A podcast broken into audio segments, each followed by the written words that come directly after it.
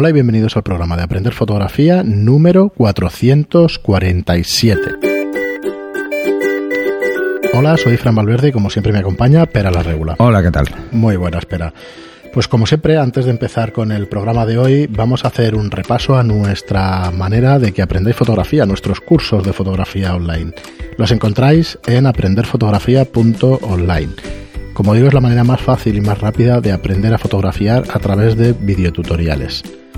Siempre disponibles 24 horas del día, 365 días del año, tarifa plana con 300 clases, más de 100 horas de fotografía, cada mes añadiendo nuevos cursos, incluimos eh, tutoría y soporte para dudas individualizado. Dale una oportunidad, pasaros por, por la web, no os voy a recitar todos los cursos que hay, pero hay más de 30, o sea que tenéis, tenéis contenido como para estar varios días seguidos, varios meses diría yo, haciendo cursos de fotografía.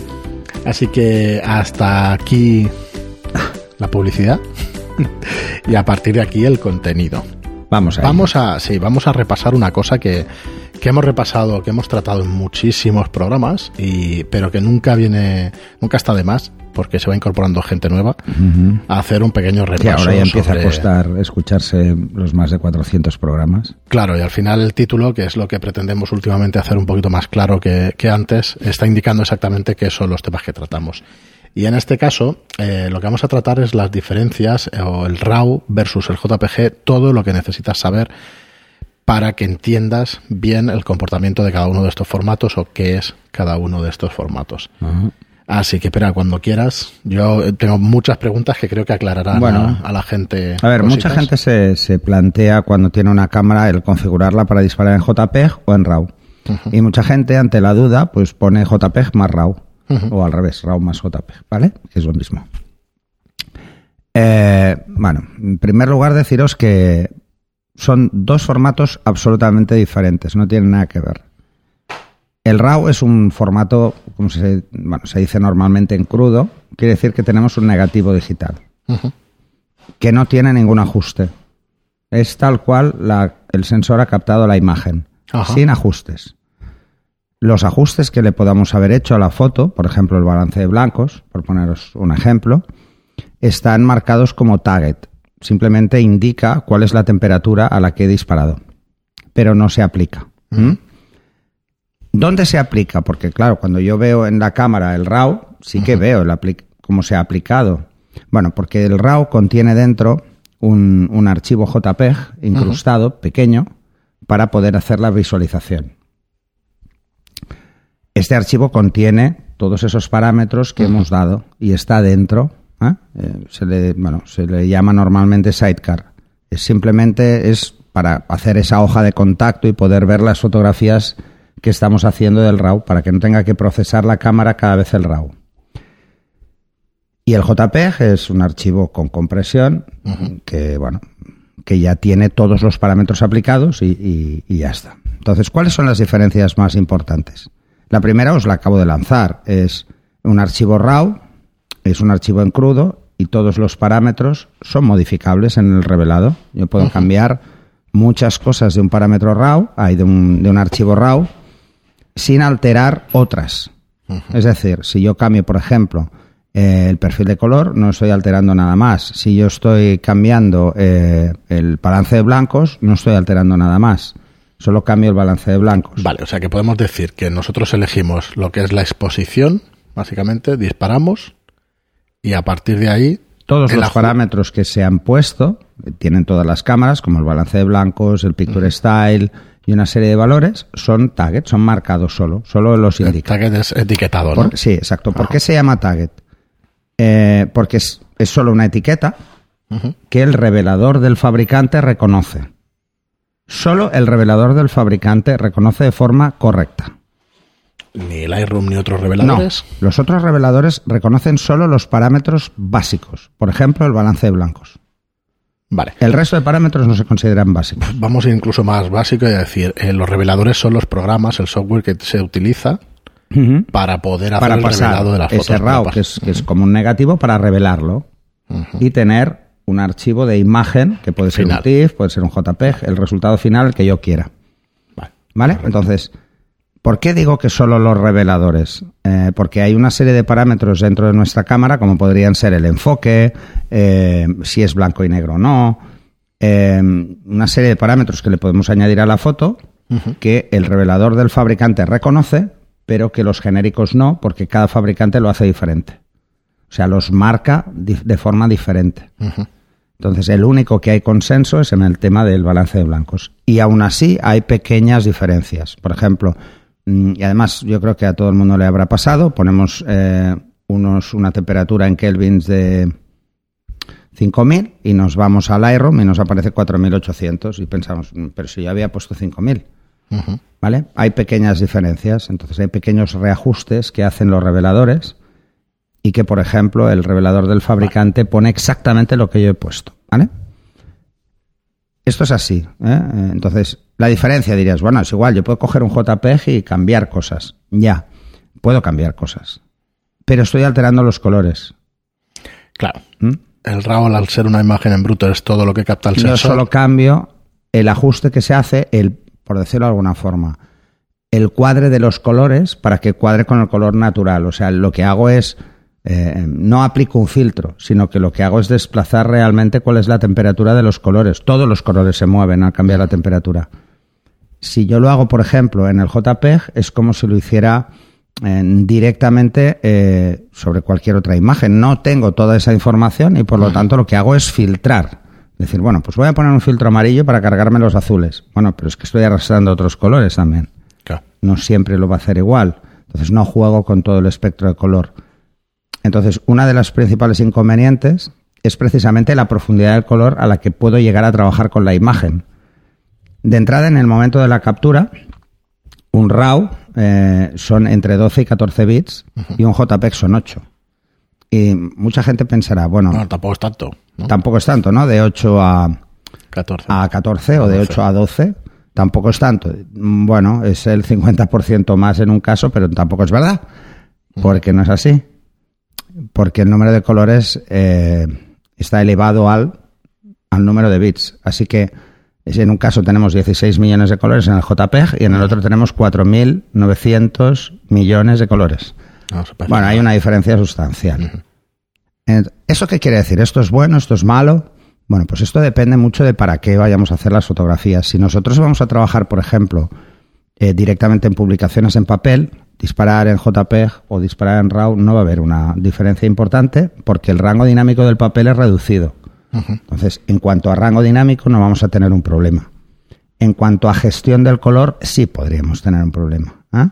Pensar que una de las cosas que se le asocia a la imagen JPEG es el perfil de color, sea sRGB, sea Adobe RGB, sea el que sea. Si queremos cambiarlo, tenemos que irnos a programas como Photoshop para asignarle uno diferente y que haga él todo el remapeo de todos los colores. Y lo hace bien. ¿Mm? Pero no mm, puede no quedar igual, ¿no? Cosa que en el, en el RAW no pasa. En el momento del revelado yo le digo cuál es el perfil. Él no tiene perfil. El RAW no tiene perfil. Por eso yo siempre digo que poner ese RGB o Adobe RGB cuando voy a disparar en RAW en mi cámara es absurdo. Mejor dejarlo en sRGB, que no hace nada con el archivo, y ya está. ¿eh? Y, al menos el sRGB está incrustado, cosa que el Adobe no, simplemente está tagged, está marcado. ¿Qué más cosas? Pues eh, la verdad es que hay muchos detalles, ¿eh? hay muchas diferencias. Bueno, como algo gordo sería la recuperación de altas luces, por ejemplo, que podemos... Volviendo al tema de, de, los bits. Una cosa son los bits del archivo y otra cosa son los bits de color. En uno llegamos a 24 bits y en el otro llegamos a 36 o 48 bits. En cuanto a gestión de color, que es una barbaridad. Es absolutamente brutal la diferencia, ¿no? 24 bits llegamos a esos 16 millones de colores y en 48, pues imaginaros, es el doble, ¿no? Pero que no es el doble, no son 36, no. Pensar que es elevado a... ¿eh? O sea que son, mm, pues como, si no recuerdo mal, más de 4.900 serían millones, pues, pues contar. Eso sería 36, pues imaginar, o sea, 48. Eh, ¿Eso qué nos permite hacer? Nos permite jugar precisamente con, con, los tonos de una forma mucho más suave. Tengo muchos más tonos. Y, por ejemplo, imaginaros la típica puesta de sol. Eh, En un JPG es fácil posterizar, quiere decir que la imagen no tiene suficientes tonos, no puede degradarlo bien y ya no lo veo bien. Y se ven saltos de color. Y se ven como saltitos, ¿no? Eh, que luego cuando vamos a papel no se notan, pero que en pantalla los vamos a ver. O pequeñas manchas como pixeladas en las zonas más oscuras. Es por rango dinámico, básicamente, tanto en altas luces como en sombras. Esta es otra de las ventajas del RAW. Tenemos más rango dinámico en RAW que JPEG. Y la diferencia es bastante importante. ¿Qué nos permite esa diferencia en rango dinámico? Pues precisamente poder jugar con luces y sombras mucho mejor. No es lo mismo, yo cojo, hago un, disparo directamente a JPEG y esa es la imagen que tengo. No tengo posibilidad de recuperar luces ni sombras de ninguna forma porque no tengo espacio. Ya el contraste ya se ha cortado, ya es así. Ya tiene pues igual siete pasos, ocho pasos como máximo, ¿vale? Y ya están ahí. Si yo tengo un RAW y tengo 12, pues imaginaros, tengo cuatro más entre luces y sombras. ¿Hay exactamente lo mismo? No. Hay más recuperación en luces que en sombras. Puedo subir sombras, aparecerá un poco de ruido, pero puedo subir sombras. Sin alterar el color. Si hago lo mismo con una curva en un JPEG, veréis que el color se altera. Si mm, bajo sombras saturo la imagen, este tipo de cosas, ¿no? Entonces me obliga a hacer máscaras, a solo hacerlo en una zona, cosa que si yo juego con la exposición con un RAW, veréis que esto no os pasa. Luego hay otros parámetros de recuperación específicos. Por ejemplo, recuperar luces altas, recuperar sombras, que solo van a esa zona de la curva en el RAW y que lo hacen muy bien. Hay que tener en cuenta que herramientas como por ejemplo Lightroom o Capture One, si le damos un JPEG, veréis que hace mucho más de lo que parece, ¿no? Pero es más fácil degradar la imagen, mucho más. Y luego, por último, la diferencia más notable es que el JPEG es un archivo con compresión con pérdida a 8 bits y hay pérdida, o sea, perdemos colores para conseguir compresión. Los que son más parecidos va intenta igualarlos para que mapeándolos para que em, pues ocupe poco. Entonces, dependiendo de la compresión, pues va a hacer más números o menos números de colores. Va a hacer que ocupe más o que ocupe menos. Y el RAW hay de dos tipos. Hay con compresión y sin compresión. La mayoría de cámaras eh, reflex tienen formatos con compresión, pero eso es sin pérdida. Quiere decir que lo único que va a hacer es bueno, pues intenta que no ocupen espacio todas las cosas que tienen el mismo color, el mismo tono exacto, cosa que difícil, ¿eh? Por eso os daréis cuenta de que, por ejemplo, cuando subís el ISO, los archivos ocupan más. ¿Por qué ocupan más? Porque el grano, bueno, no es grano, es ruido, el ruido... Es información también. Es información. Y como es información, no puede comprimirla tanto. Entonces, por eso veréis que si subís mucho el ISO, el archivo se hace más grande, porque todos esos puntitos tiene que guardarlos. Y esos puntitos de ruido tienes que guardarlos. Y si lo hacéis, por ejemplo, en ISO 100, que es el nativo de la mayoría de fabricantes, os daréis cuenta de que el RAW pesa algo razonable. Oye, tengo una cámara de 20 megapíxeles. ¿Cuánto pesan mis fotos? 25, 30 megas, que es razonable. Eh, si subo el ISO 800, pues veréis que de golpe ocupan 30 y este tipo de cosas. Así que eso, eso es importante, ¿no? Que lo tengáis en cuenta. Entonces, cuando decimos eh, que no es RAW, pero es un formato TIFF, es un formato que no tiene compresión, pero es como el JPG. Cuando lo trabajamos tiene pérdida. No, no, no, no, no. El TIFF es, eh, no tiene. Puedo hacerlo con compresión o sin compresión, pero no tiene pérdida. Vale, no hay una. Puedo aplicarle algoritmos, pero. ¿eh? No es RAW tampoco. El TIFF sale de los ajustes de cámara. el TIFF es quizá el formato más universal para intercambio de archivos de alta calidad ¿eh? en cuanto a fotografía.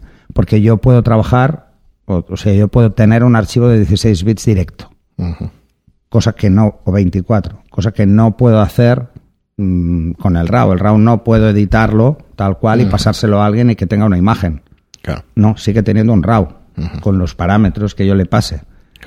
Y los parámetros que yo le he aplicado no se los puedo pasar a no ser que grabe un archivo de parámetros. O coja ese RAW y lo convierta en un DNG. El DNG es el RAW genérico, por decirlo de alguna forma. Sí, fue un intento de Adobe que lo consiguió. Que yo entiendo que lo consiguió. Hacer un, Sí, genérico. Eh, yo, por ejemplo, imagínate que tú tienes un revelador y tu revelador eh, no lee mis imágenes.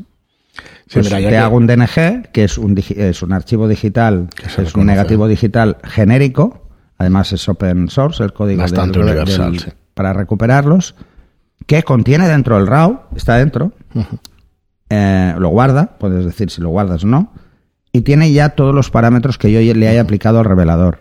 Con lo que cuando yo se lo paso a alguien, si yo he cambiado la exposición o lo que sea, ya está aplicado. Vale. O he hecho un recorte incluso. Para el que tenga dudas de tipos de formato RAW, los que existen, depende del fabricante y los llama de una manera o los llama de otra. Los llama a través de la extensión del archivo. Los de Canon, por ejemplo, son .cr2 CRV doble. o CRW. CRW es el formato antiguo, lo tienen todos los modelos más, más antiguos, y el CR2 es el nuevo. En es la versión 2, por en decirlo de alguna Canon son esas dos denominaciones, CR2 o CRW. En Nikon, por ejemplo, es .nef o .nrw. En Sony es .arw, .srf o sr2. ¿Vale? Diferentes Pan- versiones. sí, Panasonic es RW2. Pentax es .pex, pef, perdón, PEF o .ptx. En Olympus es .orf. En Fuji tenéis .raf, etcétera, etcétera, etcétera. Estas son las más conocidas, las marcas. ¿Y qué es lo que pasa? Que además eh, este, estos formatos de archivos, estos RAW, en Windows hoy en día supongo que ya los, en la previsualización de pantalla ya podréis verlos. Pero hay muchos sistemas operativos o muchos Windows que no vais a poder ni siquiera ver la imagen. En Mac, si lo tenéis actualizado, pues la verdad es que va actualizando bastante bien el En tema Mac de se las... ven todos. Sí. En Mac se ven todos. Cuando no se ven, que no se extrañe que compréis una cámara nueva, la Mark IV recién salida de Si te fábrica. has instalado el software del fabricante para Mac o para PC, verá. lo verás. Sí, O sea, pero si una no- de las cosas que recomiendo a todo el mundo Mm. es que al menos instale los, el software del fabricante, aunque no lo vaya a usar. Pero Mm. Hay una serie de utilidades que pueden llegar a ser útiles. Y una es esta. Una es que el sistema operativo, si no tiene incluido la previsualización, la tenga. Claro, yo lo digo porque hay un montón, o sea, la mayoría de gente que se metió en fotografía digital es porque conocía los ordenadores, venía de la informática y tal, pero hay otra parte que no. No. hay otra parte Hay que mucha no. parte que no. Hay mucha parte que no. Entonces van un poco perdidos con los formatos y todo esto. De hecho, Entonces, una de las cosas que, que, bueno, más vi al principio de, de la era digital en cuanto a fotografía era lo mal que lo estaban pasando los fotógrafos Que no con todo esto. Que de no, ordenadores. Lo llevaban muy mal. Entonces, por esto también proliferó el tema de los retocadores mucho más que antes. ¿Por qué? Porque la mayoría de fotógrafos no tenían esa experiencia. No eran retocadores No y eran ahora retocadores. cualquier, cualquier ¿Y luego fotógrafo qué que se pasó? forma... Pues, pues, os fijaréis que había los fotógrafos tradicionales que empezaron a tirar de retocadores profesionales externos y que empezó a pasar. Algunos de esos retocadores decían, bueno, esto yo también lo puedo hacer, este tipo de fotos. Claro. Se pasaron a hacer fotos. Claro, es que la profesión ha cambiado, Ha con, la- el tema técnico Ha ha cambiado. Bueno, entonces, eh, por acabar, espera, eh, ventajas del RAW ya hemos visto un montón, ventajas del JPG, yo diría que la más importante es el tamaño del archivo. Ocupa menos, eh, y eso es evidente, ocupa muy poco, puede llegar a ocupar poquísimo. A ver, ¿es, ¿el RAW es necesario siempre? No, es siempre necesario. Si tú vas a trabajar para un medio gráfico, el RAW es solo una forma de perder tiempo. Por ejemplo, os digo situaciones en las cuales los fotógrafos no usamos RAW. En las mismas que antes teníamos que ir rápido. eh, o sea, ¿cuándo no usar RAW? Pues antes cuando usabas una Polaroid no necesitabas tener el negativo, ¿vale? Pues ese, ese caso sería igual. Ah, que tengo que hacer cuatro fotos de, de una modelo, de una New Face, que es simplemente ponerse ahí en un fondo y hacer cuatro fotos. Pues eso es JPEG, porque no queremos retocar nada. Hacemos bien los ajustes de balance de blancos de entrada y JPEG es de Y sobra. ¿vale? JPEG a un tamaño más pequeño. ¿Para qué vamos a ir con un... esas fotos no sirven para nada? Solo sirven para una ficha o para lo que sea. Eh, es como decirle a un fotógrafo que tiene un estudio fotográfico eh, a pie de calle y hace fotos de carnet que dispare en RAW las fotos de carnet. Claro. No tiene sentido. Pobre, porque tendrá que revelar y en, lugar de sacar la foto y ya imprimir. ¿vale? Que es lo que haría directamente cualquier fotógrafo, ¿vale? Por ejemplo, ¿dónde los fotógrafos profesionales tampoco solemos disparar en RAW? En una pasarela. Porque entre pasarela y pasarela hay muy poco tiempo y hay que enviar las fotos. El hecho de revelar es lento. Por muy rápido que sea el ordenador, además a una pasarela nos vamos con un portátil, nos vamos No, con... aunque tú creas que sea así hiper rápido, hay otro, el de al lado envía JPG y es más si lo que envía tú. más rápido que tú, pues A lo mejor salen antes sus fotos y pueden coger sus fotos antes. Esto pasa mucho, pues por ejemplo, en prensa en general. prensa, sí. Pero tenemos esto, tenemos pues pasarelas o deportes en fútbol, por ejemplo. O sea, También. disparar en RAW es un poco absurdo porque voy a hacer muchas ráfagas y el Claro. RAW se engancha. Y hoy, Eh, hoy en día es tiempo real, los periódicos, cualquier periódico que entréis y tal, De es todo hecho, tiempo real. y- ahora en prensa es lo más habitual, es vamos todos, con, yo hace tiempo que no hago prensa, ahora sería mucho más fácil para mí. mm, Estás con un ordenador, eh, una conexión con el internet móvil y en el móvil y ya bolsillo y por wifi te envías las fotos al móvil y ya directamente FTP Claro, al servidor claro, y al ya servidor de la prensa y- mm, Y redacción la seleccion- recibe y va seleccionando va conforme la recibe. Así que De hecho, no creo que ni que haya mucho descarte. Directamente subes todo lo que haces y, y venga, tira. A ver, hay, hay, dos, hay dos situaciones. Por ejemplo, en una pasarela hay descarte, porque al final de cada pase tú igual has hecho 20 fotos y solo hacen falta 3 o 2. Bueno, Y entonces. has sí, hecho 20 sí. porque has hecho ráfagas. Una pasarela, pero en un partido de fútbol, por ejemplo. en un partido de fútbol subiendo. hay muchos fallos. O sea, También. puedes haber fallado el enfoque, tal. Entonces, mm, Lo digo porque ya cuando se mete gol, es A que ver. ves la imagen del gol directamente El- en internet a los 30 segundos. sí, el, el- que realmente va en equipo, lo que hace es enviarlo de la cámara a otra persona que tiene un portátil Vale. que la recibe y en cuanto Ya la está. recibe decide si enviar o descartar. Eso sería lo ideal. Sí, claro. Pero si, por ejemplo, vas a cubrir, que ahora lamentablemente está de moda, una manifestación, Mm.